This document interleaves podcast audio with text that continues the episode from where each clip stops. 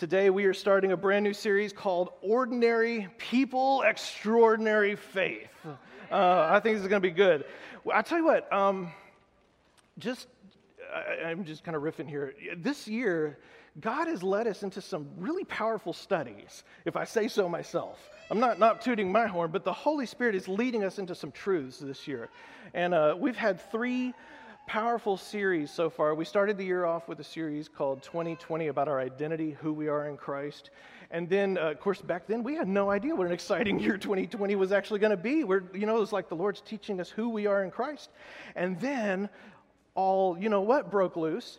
And, uh, and so that was exciting. And then we went uh, to our next series, which was called Kingdom Manifesto, which really drilled down into what our mission is. We know who we are in Christ, but now what is our manifesto? What's our mission? And that del- delved into uh, the Sermon on the Mount there in Matthew chapter 5, the teachings of Jesus, what we are to do uh, with who we are. And so that was, that was good. And then we just got finished last week. Melissa finished us off our series called Unleashed, where we looked at some some things that have kept us in bondage, that keep us in bondage in our minds and in our hearts, keep us from growing. Uh, things like addiction and unforgiveness and fear and doubt and these kind of things. And so, really powerful series. And so, I, I encourage you if there's any of those things that you missed, go back and check them out. Uh, praise the Lord for modern technology. You can go back and, and watch some of those series that we've talked about in the past. But this one, I'm excited because ordinary people, extraordinary faith. We're going to look at some. Uh, we're going to look at some stories of several unlikely heroes in Scripture that I believe is going to motivate and inspire and encourage us to be all that God wants us to be. And I'm, I got to tell you, there's just something about the spirit of this series I'm ready for. Uh, there's some, it, it, this, you know, th- these past few series, like I said, uh, they've been powerful and they've been kind of deep, and it's kind of been like, uh, you know, just sort of really getting in there and contending in the faith to hearing what the, the Holy Spirit says to us, I think this, this series might be, is going to be a little bit of some fun. And so I'm ready for that. Um, we're going to see how these ordinary people used by God do extraordinary things, and we're going to see them at their best, we're going to see them at their worst, we're going to see their successes and their failures. We're going to look at men and women uh, over the next few weeks, and so this is a great series to bring your kids to. Uh, they can come and be inspired. Your sons and your daughters are going to be inspired by uh, some of these heroes also, you know, we're very cognizant of kind of because of the, uh, the special circumstances. We have the kids in here. So some of these stories uh, we're going to be, we're, we're uh, treat carefully. Some of the events that happens in the stories can be very violent. Uh, how many of you, if you've ever read the Old Testament, know there's parts of the Old Testament that probably would be rated R if it were made into a movie. And so we will tread carefully in some of those scenes uh, so as not to scar your children.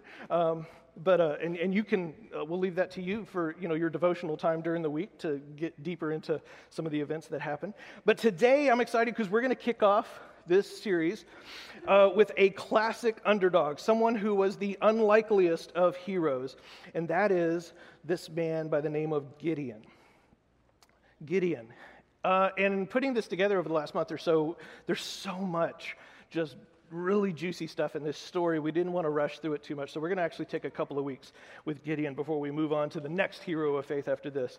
So this is part one of this. And I love the story of Gideon uh, for a number of reasons. It opens up all sorts of interesting questions, and people always come away with really fascinating questions from this story of things like how do we discern the will of God? Um, how do we step out in faith even if we're insecure and unsure? Anybody ever been unsure and insecure? Yeah, for some of us, that's a lot of times. And so, uh, how do we step out in faith even in those times when we don't feel like a superhero? Um, this story also gives us a glimpse of how God comes alongside us to help us fight our battles, and not always in the way we expect Him to, not always in the way we want Him to, but He comes alongside and He does His thing. And Gideon, especially, also surprises us because he's not only an unlikely hero, He's in many ways a very flawed hero, as we're going to see in his life. He doesn't show perfect faith that we would think of. Uh, he doesn't even show perfect character when you get towards the end of his life. Uh, and yet, Gideon is mentioned in Hebrews 11 in the hall of the heroes of faith. He's mentioned there, not as a as a, someone who did it all wrong. He's mentioned as someone that we can emulate because Gideon is just a, the sort of ordinary person with all ordinary human weaknesses that God can unleash his strength through. Right? In his weakness, God is made strong. And so we see that in this story. That could be very inspiring. He, God unleashes his strength through us to bless other people. So if you have your Bibles, you can open them up to Judges chapter 6 this morning. The scriptures will be on the uh, screen, of course, as always. But um, it's always good to read along in your own Bible there. Let me lay down a little bit of context for you in the, the history that's going on here, because it's kind of exciting to me that we're going to dive into. The book of Judges is interesting. if, if you've ever read through the book of Judges, there are parts of it that are very inspiring. There are parts of it that are downright horrific. Um, I would not pick Judges as the book that me and my uh, six year old little girl are going to read through from front to back for, at bedtime, right? Because she will have nightmares. It's, a, it's, it's an interesting book. It, the book of Judges tells a chapter in the history of Israel that comes right after they've entered the promised land. They, you know, they were, God rescued them from Egypt. They've gone through the, the desert. They arrive at the promised land. The walls of Jericho fall, all that good stuff. And there you have the book of Judges. It comes in this era after they've entered the promised land, but before the age of kings, Solomon and David and Saul and all those guys. In the book of Judges, they have no single unifying ruler, there's no government. These 12 tribes of Israel all just sort of coexist in this strange tug of war.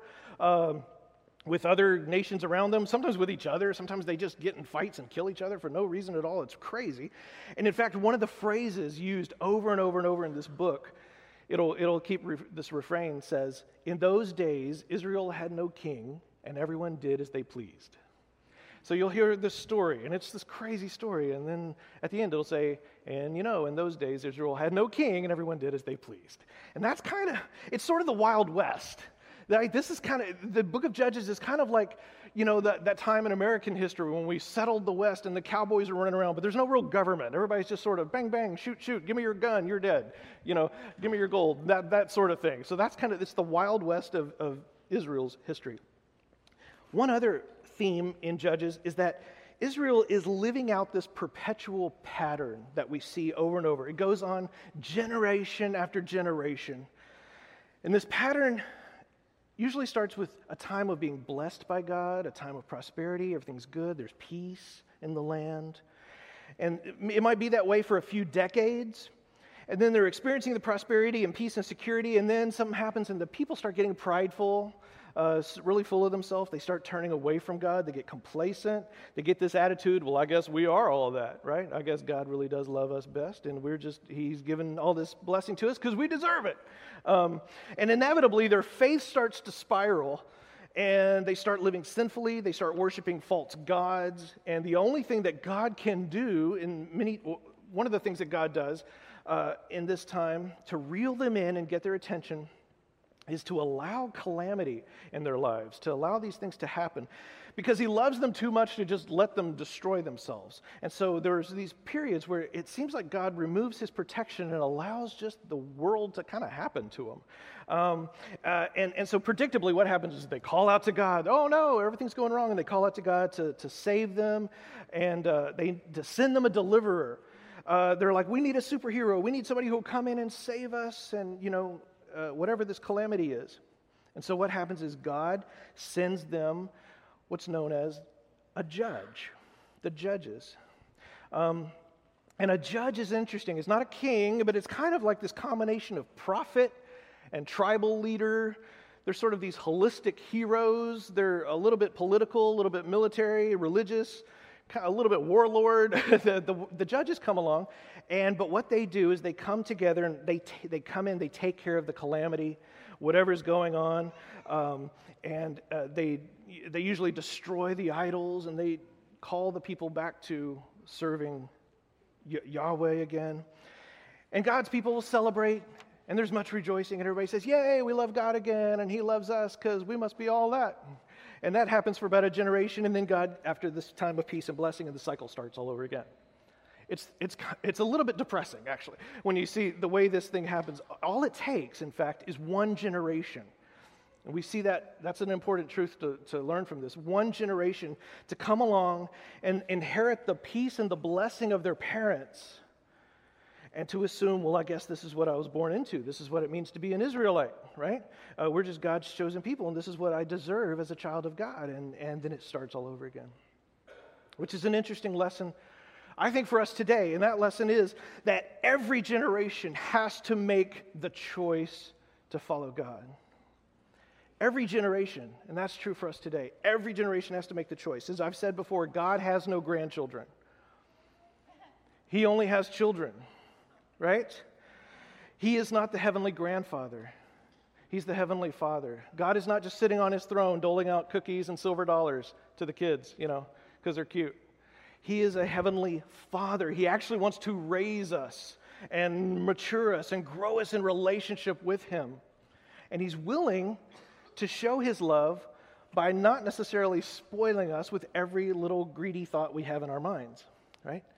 Like a father, like a good father, like a good mother. He is. We say he's the, he's the father with a mother's heart. And so that's who God is. And what that means for us is that you're not part of God's family just because uh, your parents were part of God's family. God doesn't have grandchildren. Every generation has to make that choice for themselves. Am I going to follow the way of Jesus? Or do I think I'm just going to inherit my parents' blessing? Or that God loves me extra much because, you know, my forefathers were Christians. God doesn't have grandchildren. The family of God has no grandchildren, only children. And so we call ourselves, even, you know, here, the, you're experiencing right now a tribe that calls itself Generations Church. And that's a an intentional name, Generations Church, and that's because every generation needs to make that choice for themselves to obey the call of God. Every generation. Our parents can't do it for us, right? And, and I know that very well from personal experience, right? As great of parents as I had growing up, I had to discover that for myself. I had to make, you know, that decision for myself at some point in my 20s no, I'm going to come back. I'm going to follow God. I'm going to make him my God, right? And my kids are learning the same thing. My kids have to, to find God for themselves. It, what the faith that I have found doesn't work for them. And it's why your children, too, need to be a part of this faith community. It's so important. It's so important. And even during this age of Corona, you know, they're, they're part of this faith community as much as you are because they're not going to experience, they're not going to soak up the leftovers even no matter what a great experience you have with God in your prayer closet, they're not going to soak it up by osmosis. They have got to experience the Holy Spirit for themselves. All right, so we see this pattern continuing here in Judges chapter 6. I want to look at the last line in Judges chapter 5, in 531, so we know where we are. What does it say? Then the land had peace for 40 years. It's just what I said. They just went through, all it takes is one generation, remember. They just went through this whole round of disobedience and oppression and crying out to God, and God sends them a judge by the name of Deborah. She's an amazing woman. We're going to look at her in a few weeks, and uh, she is a boss. Uh, anyway, but that's an awesome story. So, 40 years now of peace, and then we find in the very next verse, Israel once again go back to worshiping idols. And once again, they're being oppressed by a foreign power. Uh, this time it's the Midianites, Israel's archenemies next door. And we'll start reading verse 2 here. It says, Because the power of Midian was so oppressive, the Israelites prepared shelters for themselves in mountain clefts, caves, and strongholds. Whenever the Israelites planted their crops, the Midianites, Amalekites, and other eastern peoples invaded the country. They camped on the land and ruined the crops all the way to Gaza. So, from one end all the way, Gaza's at the Mediterranean Sea. So, it's the whole country. Did not spare a living thing for Israel, neither sheep, nor cattle, nor donkeys. says they came up with their livestock and their tents like swarms of locusts. It was impossible to count them or their camels. Interesting fact this is the first time in the Bible that camels are mentioned as an instrument of war. Uh, they invaded the land to ravage it. Midian so impoverished the Israelites that they cried out to the Lord for help. It got so bad, they actually had to turn to God. Imagine that. That's how bad it got. and what do you think God did? Does he abandon them? Isn't God still doing this? Isn't this such a picture of the heart of God? However much we turn our back on him, However much we walk away from Him, we cry out to Him. And this is the heartbeat of God. He is right there. He doesn't turn His back on us, He's right there to take us back when we fail or when we fall. He's right there. So, so here He is. And what, you know what's strange? And I wish this wasn't the case, but so often it is the failures in life, the, the tragedies, the mistakes we make. It's in those times that we tend to turn our hearts back to God. I wish it wasn't times when I fail the most, when, when my heart turns back to God and I run and seek Him. But I've seen that pattern in my life in the past too. And so often that's the case. And we seek Him, and, and, and these times, sometimes they remind us that ultimately we rely on God. We thought we were all that.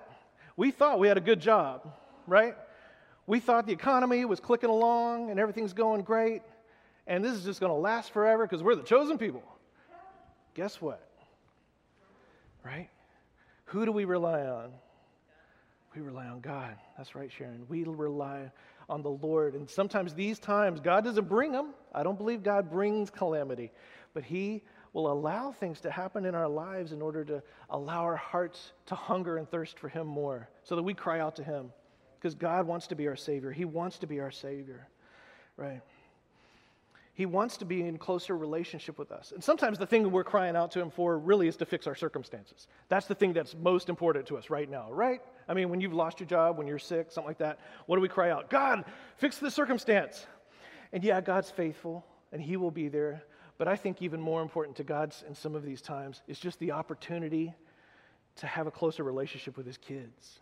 Amen. I think He treasures the opportunity to get have, have that close relationship even in those times when we are too busy or too blessed to turn to, to, to have time for Him, God is always waiting for us to turn to Him. Now,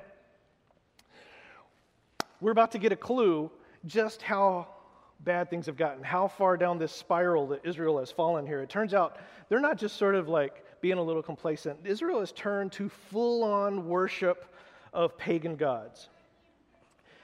Now, this is, let me just remind us of something. I've talked about this before how the ancient Israelites are called by God and he makes them his people. Sometimes we expect Israel to just walk around, the people of Israel, the Hebrews, to just have perfect knowledge of everything. Remember, they spent 400 years in Egypt. 400 years in Egypt. And there is no Bible. I mean, remember that, right? There's no Bible while they're in Egypt. So, 400 years, God calls them. He makes them his people. He speaks to them. But the Israelites are still a product of their age. They're still a product of that, that uh, Iron Age, Mesopotamian, 1200 BC culture of their time. And so we have to see them in the, you know, the, the contextual con- uh, uh, culture that they live in. In that era, in all those countries, worship of multiple gods was common. It was just common, that's what everybody did. You worship multiple gods. That's what everybody did. And so, just because they are called by Yahweh and they believe Yahweh is the supreme God, they actually, some of the scholars are, are, are, looking at the writings and, and the archaeological evidence too of that day. And what we're realizing is they wouldn't come to recognize God as the only God for hundreds of years. That took a while. That kind of it took, they had to progress to that place, right? They just weren't all of a sudden, they had perfect knowledge of who God was. They were learning who God was. And so this is an interesting, it also explains a lot when you look at the scriptures and you kind of understand they were serving Yahweh, but they still had this idea that there's these other gods. And Yahweh was kind of the chairman of the board. You might think of it that way. And so, in fact, they wouldn't come to recognize Yahweh as the only God in existence until years later, after or during the time of kings, the kings of Israel. And so, what we have here is there's a little bit of Yahweh worship happening here, but they also have, they're also worshiping the gods of their neighbors. They just want to cover all their bases, right? They don't want to make any of the gods angry. And so they're, they're also, there's the God of crops, and there's the God of rain, and the God of war, and the goddess of childbirth, and all that. And it's just so ingrained in their, their cultural psyche, they haven't yet fully embraced what we would call monotheism. Uh, in fact, there's a term that scholars use today. Rather than think of those early, early Hebrews as monotheistic, there's a word called monolatry. And it, they hadn't, they, they'd gone away from polytheism, where you worship all the gods, but they hadn't quite gotten to monotheism. There's this word monolatry, which means that you worship one God, but you acknowledge that there's a bunch of other gods too. And, and so that's kind of where we, we believe Israel kind of is, just the average Israelite. If you went up and asked him, you know, what's the deal with all the gods? He would tell you, Yahweh's in charge, but we're pretty sure there's these other gods too, because that's what everybody believes. They're just products of their culture. And they wouldn't really get it, in fact, until the worst happened to them, which is total conquering and total exile by the Assyrians. Hundreds of years later, when they are sitting there's, there's these uh, Psalms where they're sitting in Babylon and they're weeping. And, it's, and it really starts mentally, it starts to break through. Wait, the God of Israel isn't just the God of that geography over there, He came with us. He's, he's still our God over here in Babylon. And that's when the lights turn on. And they realize He's not just the greatest God, He is the God. It's really interesting when you read the scriptures. I'm, I'm going off on a rabbit trail here just because I'm a nerd about this stuff. But when you read some of the scriptures after the exile, post exilic uh, scriptures, the, the language is very different. He's not the most high God, He is the God. It's really cool. Anyway, so at this time, they're still not sure. They're learning about God. They're, ha- they're having to learn. I mean, even Christians today, we have the Bible, we have the Holy Spirit, we still argue about the Trinity, right? We're still learning. We're all of us are learning who God is. Um, so, God, at this time, He's trying to draw them. He's trying to draw them. This is what He's got to work with, these people. He's draw them closer. He sends them prophets, He sends them judges to call them back into relationship with Him. And it's actually out of love, the scriptures tell us, that God has been allowing these Midianites to harass Israel for about seven years at this point. It tells us that every harvest time in the fall, as Israel's gathering their harvest, these Midianites would swoop in, these raiders would swoop in among them and would steal their crops, steal their cattle. Everything they couldn't steal, they would destroy. They would burn their villages, kill their cattle. So every harvest, this was happening now. Now I'm imagining that would get really disheartening after a while, right? Uh, and I think we can relate. Every year, you do all the planting, you do all the, the cultivating, and come harvest time, here they come to raid the villages, steal your food, destroy your animals. It says they're like locusts just swarming through, just devouring everything. And so it's finally gotten to the point, it says the Israelites see them coming, and they just, they take off. They abandon their farms, and they just go hide in the caves until the raid is over. Kind of feels like a pandemic a little bit, right? Right? You just Oh, you, you've done all this work and now you're just kind of left hiding out, sitting at home, watching your life be ruined, waiting for this thing to pass. This is kind of what the Israelites are going through. And so at this point, we're introduced in Judges chapter 6 to a young farmer by the name of Gideon. Let's read. The angel of the Lord, okay, this is pretty cool. The angel of the Lord came and sat down under the oak in Ophrah, and that belonged to Joash, where his son Gideon was threshing wheat in a winepress to keep it from the Midianites. Okay, so Joash is the dad, Gideon's the son. And notice what he's doing. He's threshing wheat which is usually done in that day on a hilltop. So the wind, you throw it up in the air, and the wind takes away the, you know, the nasty bits, and the wheat falls down. And so, uh, but the Midianites would see him on the horizon. So what is he doing? He is down underground in a cellar, like a scared rabbit, trying to prepare a little bit of wheat to live on, to live, to eat. And here appears an angel. And how does the angel greet him? When the angel of the Lord appeared to Gideon, he said, The Lord is with you, you mighty warrior, you. Your translation might say, uh, valiant warrior or brave warrior. That's his greeting. He calls him valiant, mighty, brave warrior, which is fascinating because up to now he is anything but that. He's just a farmer. That's it, that's his track record. You know what this tells me? God calls us he, he looks upon us according to our calling, not our condition. He looks upon us uh, according to our calling. It's not about what we've accomplished so far or what we're struggling with. God looks and He says, I see in you all you can be if you'll, you're willing to get on board with my plan. That's our God. Friends, God believes the best in His kids. Isn't that good news? He believes the best in His kids. He's not pessimistic about you. Up to now, Gideon has been defined by his weakness, by failure of him and his whole culture. But God chooses to see him with eyes of vision. God sees who Gideon can become.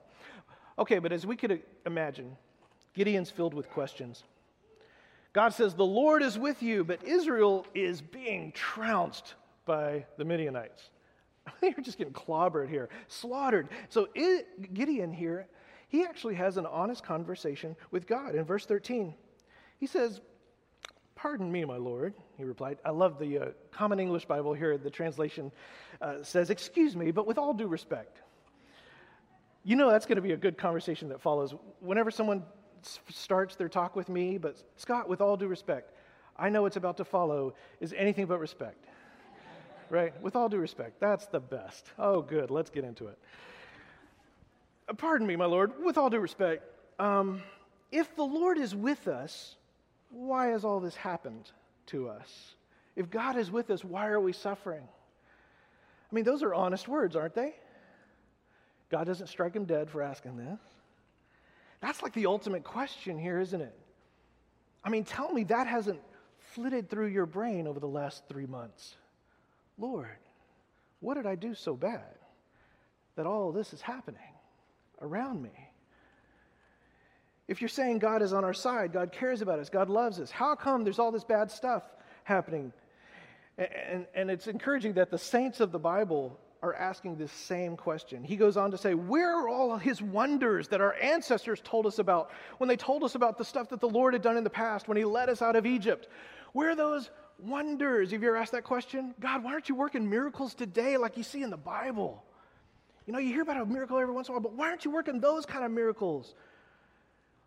Well, it turns out characters in the Bible are asking the same question. Isn't that interesting?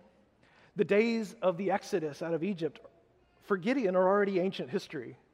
Gideon's is saying the same thing. Why aren't you working those miracles of old? And God's response is so interesting. He doesn't debate with Gideon the metaphysics of the origin of evil. He doesn't respond that way. He responds by teaching Gideon that his attention should be not on where all this has come from or who's to blame, but how can I respond? In verse 14, the Lord turned, turned to him and he simply says, Go in the strength that you do have. Go in the strength that you have. Go in the strength that you have. God says, You know, Gideon, I'm not, I'm not going to swoop down. I'm not going to repeat myself. I'm not going to work the same miracle that I did before with your ancestors. I'm not going to do the plagues and the parting of the Red Sea. He says, instead, I'm going to use you. I'm going to use the strength that I have given you to respond to the problem of the time. Isn't that a good word for us today? And I'm the same way. We will ask, Lord, perform the big, mighty, amazing work, perform the wonder. And God is like, You're the wonder. You're the amazing, mighty work. Do you remember the miracle that I have done inside your heart? the person you used to be and the person you are today, you're who I'm going to use. You're who I'm going to use. So we say, God, thank you for that. Help us. Give us, Lord, every morning we just should ask, God, help keep us alert to how you're moving around us and let me be a part of that, how you want us to partner with you. The angel says, You go and save Israel out of Midian's hand. Am I not sending you? Am I not sending you? Hey, Gideon, Who's, who's right in front of you here? Right? Who's sending you on this mission? So, why, what use is it to ask why this is happening? The emphasis should be what we're going to do about it. What we're going to do about it. You know, Jesus encountered this same thing. Uh, he teaches us in the Gospels that the disciple, uh, we see that the disciples are often preoccupied with why do people suffer? Whose fault is it? Which was actually uh, a, a good Jewish question. That was a Jewish worldview that they got was you were blessed for doing good things and you're cursed for doing bad things. I mean, that's just the way the world worked. And so it came natural to them to say, well, if bad things are happening to you, what'd you do wrong? Right? That's what Job's friends were asking him. By the way, the book of Job blows that out of the water, right? That doctrine. But Job's friends are like, well, what'd you do wrong? All this to happen. And Job's like, I didn't do anything wrong. I don't know why it's happening. So the, the disciples asked Jesus one time, there was a, a blind person, and they were asked him, Hey, Jesus, who sinned, this man or his parents, that he's, that he's blind? They want to turn this man's suffering into a theological discussion about the origin of evil. Who sinned? Who's at fault? What's really happening here? And Jesus says, Shut up. It's in the Greek, right? Jesus says, It's not a matter of who sinned. That's not the issue. He says this is an opportunity for God to show up in glory. That's what this is about. This is an opportunity for God to show up in glory. Jesus shifts the emphasis to say, you should be asking the question, how can I be used by God to respond to suffering? That should be our response, church. How can I be used to respond to suffering? Oh my gosh, what kind of world would it be, my friends, if every hour that we spent right now trying to figure out the metaphysics of the origin of evil or trying to argue over the right people to blame and all the issues going on around us, instead we said, How can I respond in the most, most practical, caring, loving ways? How can I respond in the most practical, caring, loving ways to the suffering around me? How can I live my life that way? See, I can live my life pondering and obsessing over all the philosophical questions, all the political issues. I can live my life that way, and I will die with those questions still in my head. Or I can live my life trying to respond in a loving, practical way of making a difference in the world. Anybody with me? Amen? All right. So God ultimately says, Gideon, you're going to be the answer to your question. You're the answer. I'm going to use you because you are the mighty warrior that you're, you're waiting on, whether you realize it or not. But Gideon still has some issues. In verse 15, pardon me, my Lord. Here we go again, the pardon me, my Lord. With all due respect, how can I save Israel? My clan is the weakest in Manasseh.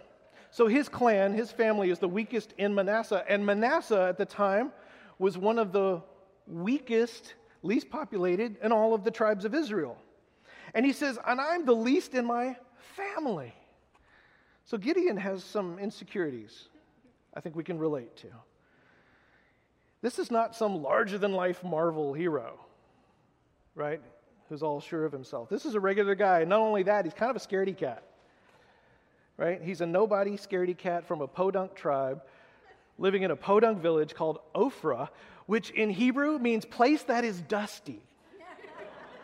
he literally lives in Dry Gulch, right? In the Old West Dry Gulch, Israel, the place that is dusty.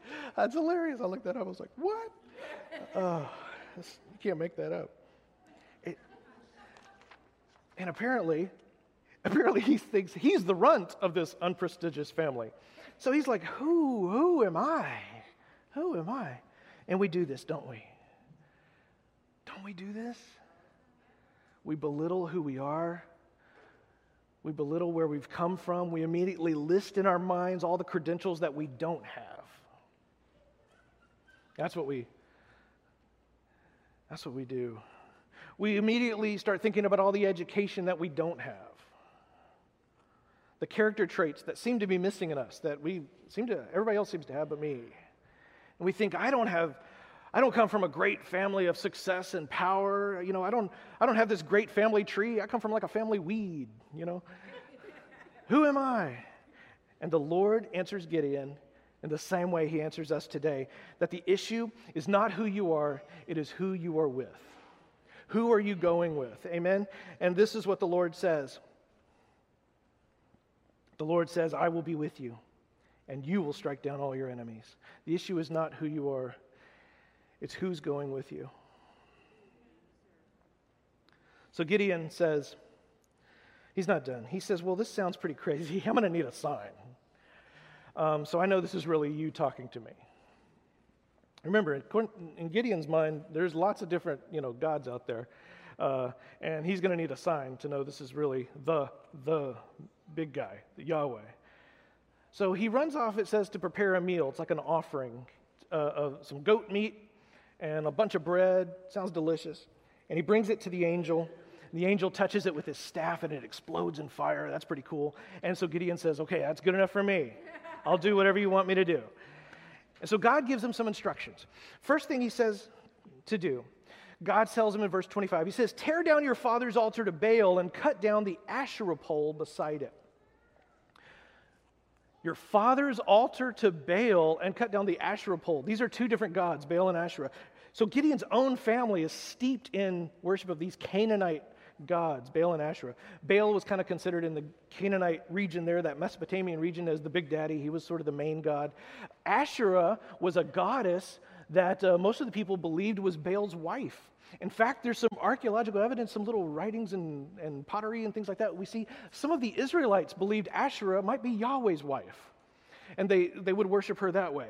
And so apparently, here, Gideon's father has built a pagan altar that the whole town's using, right? So he, he, he's a big deal. And so Gideon's, now we can start to understand why Gideon's thinking, You sure you want to use me? You know my family? You know what we're up to? My whole family's kind of gone over the edge in pagan worship here. So this under, helps us understand, too, why God is so patient with him. This is all Gideon has known. Gideon, he's raised in this pagan home, basically. It's his whole religious paradigm. And he's saying, Oh, God of Israel, Yahweh, okay, you're the one calling me. God says, You're going to tear all that stuff down, then build a proper kind of altar to the Lord your God on the top, and offer one of your father's bulls as a burnt offering. And so God begins his mission here with it's, it's, it's an event of calling out. This is calling Gideon out of the life he lived. He's giving him an opportunity to make a clean break. He's telling him, Gideon, your faith has to become your own. This is not the, your father's faith anymore. It's not your parents. Go and destroy the altar and the idol that your own father made to the pagan gods. And Gideon says, okay, but he doesn't want to do it in the daytime. Uh, he's still a little scared. This is, remember, scaredy cat Gideon. He's still a little scared of the townsfolk. And so, uh, you know, which we can understand. This is kind of scary stuff. He's not ready to boldly walk up to the pagan altar, you know, in high noon and tear it down and, I am Gideon, hear me roar. Gideon's not alone in taking baby steps at nighttime. Uh, if you look in the New Testament, when does Nicodemus come see Jesus? Under the cover of night right? Because he's still afraid of people affiliating him with Jesus. When does Nehemiah, it says, circle the walls of Jerusalem? At night. And so I want to encourage us that, you know, if you're feeling timid here, that's normal. Gideon's afraid, and he only has enough courage to do it by night. But I believe that the Lord honors this. The Lord honors it, and he uses this. See, God isn't necessarily looking for the most courageous people, He's looking for obedient people. We can get under a lot of oppression and condemnation because we're feeling a little, eh. God's looking for obedience, period. He's looking for someone to obey. That when the Lord speaks, you're willing to step out in faith. So Gideon goes in the middle of the night. He's got, he got some friends, right? Those are the guys who help you bury the body. He goes out there in the middle of the night. They pull down the idol, they destroy the altar, and the townsfolk, it says, the next morning get up and they find everything destroyed. And they do a little investigating. They think this might have been Gideon. And so the mob comes to his house and yells at his dad to bring out Gideon so we can kill him. And his dad does a fascinating thing. His dad defends him his dad defends him. Rather than, you know, walk on the front porch and the dad's like, Yeah, I know. Can you believe this? He did this. I built that thing with my own hands. My uh, worthless son. No. Joash defends his son. And this is kind of cool. Gideon takes a stand for faith here, and it's already having a generational ripple effect, right? His father sees this act of faith and he respects it. It's a testimony to him. You know, sometimes you're going to step out in faith, you're going to do an act of faith, and a lot of times you're going to face persecution. That's just going to happen, right? Jesus promised that. You're going to face persecution. But sometimes when you step out in faith, that act of faith will be a testimony to other people. It will give them an opportunity to consider making a choice for God, right? So that's what happens here. And well, verse, um, let's see. Yeah, oh, this is his dad saying, Are you going to plead Baal's cause? Right, so his dad sticks up for him there. Verse 33 tells us the Midianites are starting to amass for war. And now they've even joined forces with the Amalekites and some other nations to the east. And they are amassing in the valley. I mean, this is like the Sea of Orcs and Lord of the Rings getting ready to rush the city. This is exciting stuff. The drums are beating, the horns are blowing. And Gideon says, Yeah, God, I'm going to need another sign to prove you're actually going to help us win this thing. And he says in verse 36, I got this great idea. How about, Lord, this is a famous scene. How about I leave this little piece of wool on the ground overnight? And if it's wet the next morning, but the ground is dry, I'll know it's you. And God says, Okay. And sure enough, the next morning, the ground is dry, the wool is wet. And then it kind of dawns on Gideon that's really not much of a miracle because that makes sense. After the ground dries up, the wool would soak up the water. So actually, you know what, God, let's reverse that thing. And in verse 39, he says, Do it the other way. Don't be mad, God, but would you just reverse that thing? This time, would you make the ground wet and the wool dry? And God is so patient. He doesn't say, Forget it, I'm finding somebody else. The next morning, the ground is soaking wet, the wool is dry, which finally convinces Gideon. Now, by the way, this is not a prescription for how we discern the will of God, right?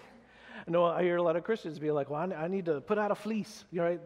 I need to put out my wool. I need to get God to show me a sign. This is not a prescription for how we do things. This is God accommodating the insecurity and doubt of a fallen man because he is loving and he is patient. And we have something that Gideon did not have. Number one, we got a Bible. We have the scriptures, right? We can see the wonders of God. We can see Him, how He speaks to us. And number two, more importantly, that we have the Holy Spirit, God living inside us, who speaks and leads us. So we can ask God, Lord, lead me, help me, don't let me stump my toe. Lord, make my path straight. Show me the next right step. Even if I don't see the whole thing, just show me the next right step. We can ask God. And the Holy Spirit will lead us in that way. We have something that Gideon did not have to lead us and guide us. And do you know, I want to tell you this. If God has something for you to do, if He has a mission for you to accomplish, He wants you to know what it is. Do you know that? He is not withholding it from you just to be funny. He's not telling you, I've got this thing for you to do, but I'm not going to tell you what it is. You have to guess. It's going to be hilarious. And don't make a mistake or I'll be mad. No, He's trying to, He wants you to know. And He will lead you in a number of different ways. Sometimes it's through the scriptures, sometimes it's through just the inward, we call it the inward witness. That's the Holy Spirit inside. You just feel at peace. You're like, yeah, yeah, I've been praying and this is where God's leading me. Sometimes it's in the counsel of people who are maybe wiser, further along the path than you are. You go to other people who are wise and ask them for their counsel, and the Lord can use people to help guide you. But we don't have to lay out a fleece, okay? That's not what this story is teaching us. So we finally get here to the final act in our epic story preparing for war, which we'll talk about next week. Next week. Keep you coming back. Let me just say this as a, as a parting thought before we, before we pray. In all of his flaws, and we're going to see some more flaws of Gideon, he shows us a bunch even later in life. When the New Testament mentions Gideon, it is not as an example of doubt and disbelief or cowardice or procrastination. Hebrews 11 reflects back on Gideon and says, Yeah, you should have faith like Gideon. This is astounding to me, and it gives me hope. Which tells me this no matter how flawed it may be, God honors your faith. He honors your faith, however flawed it may be, however timid you may feel. He honors your obedience, your trust, for you to be able to say, I don't know, but I'm going to do it anyway. Yeah. God says, that's somebody I can, that's a man, that's a woman I can use. Someone who will say, I don't really see how this is going to work, but I think God told me to do this. That's who he can use. So don't wait to feel heroic. Don't, don't, don't wait to feel like you've got it all together. Just step out. As God told Gideon, go in the strength that you do have. Go in the strength that you have. Trusting that your Heavenly Father, who loves you so much, He will be there to show you the next right step. And when you get to that one, He's going to show you the next right step after that. He very rarely will show you the whole journey, but He will be faithful to show you the next step and the next step and the next step. So take risks. Yeah, ask lots of questions. You can ask God lots of questions. He loves questions. But take risks. Be willing to make some mistakes, but move forward because that's the person God can use. And if you do find, like that story of Peter, that you step out of the boat and you start sinking, just know Jesus is going to be right there to pick you back up with a smile on his face. Amen. Let's pray. Heavenly Father, Lord, we love you. We thank you so much, God. We thank you for your grace and your goodness, Lord. your mercy, and your love. We thank you, Father, for who you are and what you've done for us, Lord. We thank you, Father, for what we anticipate you are going to do in the days ahead. We put our lives in your hands, Lord God. We don't know. All the experts have made guesses about the way this thing in our country and our world is going to turn out. They don't know. We put our lives in your hands, Lord. And I believe right now, Lord, that there are people in this place who kind of feel like a farmer, but I think you are calling them to be a mighty warrior. You're calling them to step out and do something brave for you, oh God. And I pray that you would just continue to speak that into our lives. That they would realize that they are not who their parents named them to be, Lord God, but they are the person that you created them to be from the very beginning of time. Before we were informed in our mother's womb, Lord God, you knew who we were. You had a story in mind for us, a story to live out. God, I pray that those purposes would, would come to pass, that, that, we would, that would come to light, Lord God. And I know, Lord God, that for some of us, that begins today with submitting our lives to the Lordship of Jesus, our Savior, our King, our Redeemer, our Creator.